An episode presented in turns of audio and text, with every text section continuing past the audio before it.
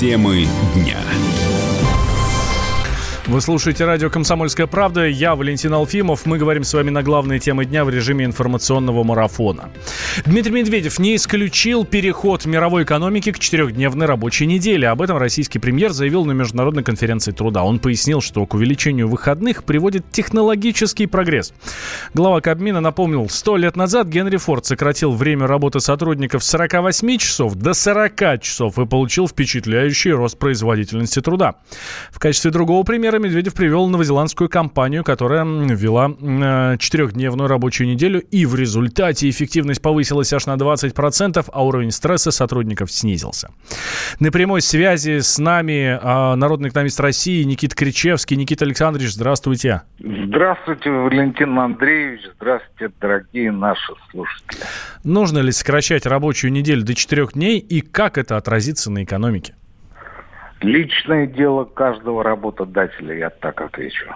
А как это отразится на экономике? Ну, примеры же есть, это работает. один из работодателей. Как это отразится не на экономике, а на производительности труда, опять же, личное дело и а, расчеты каждой компании, которая идет на этот шаг.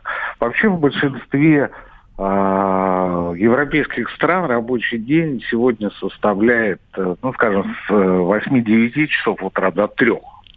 То есть разговор идет э, не о четырехдневке, а о пятидневке, но укороченной. То есть после трех люди предоставлены сами себе и могут совершенно спокойно э, предаваться своим хобби, заниматься домом, семьей и прочее.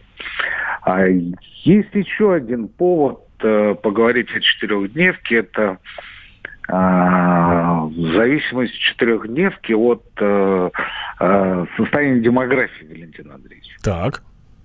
Вот считается, что если люди будут работать не 5 дней в неделю, а 4, то рождаемость повысится, поскольку люди больше будут друг с другом, и все у них будет э, в этой связи хорошо. А, я вам должен сказать, что это в корне неверное соображение, поскольку некоторое время назад подобный эксперимент был проведен на одном из заводов группы Volkswagen.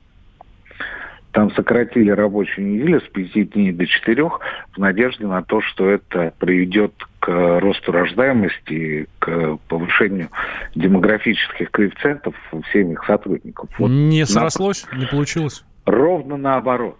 Ровно наоборот. Э, в семьях увеличилось не количество детей, а количество разводов. Почему? Потому что люди а, были вынуждены проводить больше времени друг с другом, больше узнавали о недостатках своих вторых половины, больше подавали заявление на расторжение брака. Представляете, хотя какая история. Что касается заявлений господина Медведева, то ему вот, э, на мой взгляд, говорить больше не о чем на конференции тогда, кроме как о четырехдневной рабочей неделе. Эти прожекты мы слышим регулярно, они касаются Америки, и Китая, и мировой рецессии, и вообще всего, чего только можно, за исключением одного, точнее одной страны, Российской Федерации. А, если говорить о четырехдневке, я почему говорю об этом вот с таким скепсисом, mm-hmm. с зарядной долей критики?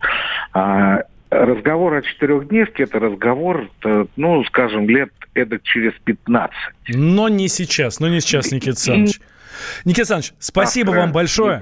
Да, Никита Александрович, спасибо большое. А, программу «Экономика» с Никитой Кричевским слушайте каждую среду в 17 часов по московскому времени на радио «Комсомольская правда». Встречаем мы как-то Максима Шевченко и говорим – Давно вас видно не было. Что случилось? А он отвечает.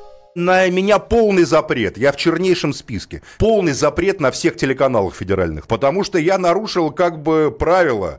Вот и молодец, говорим мы.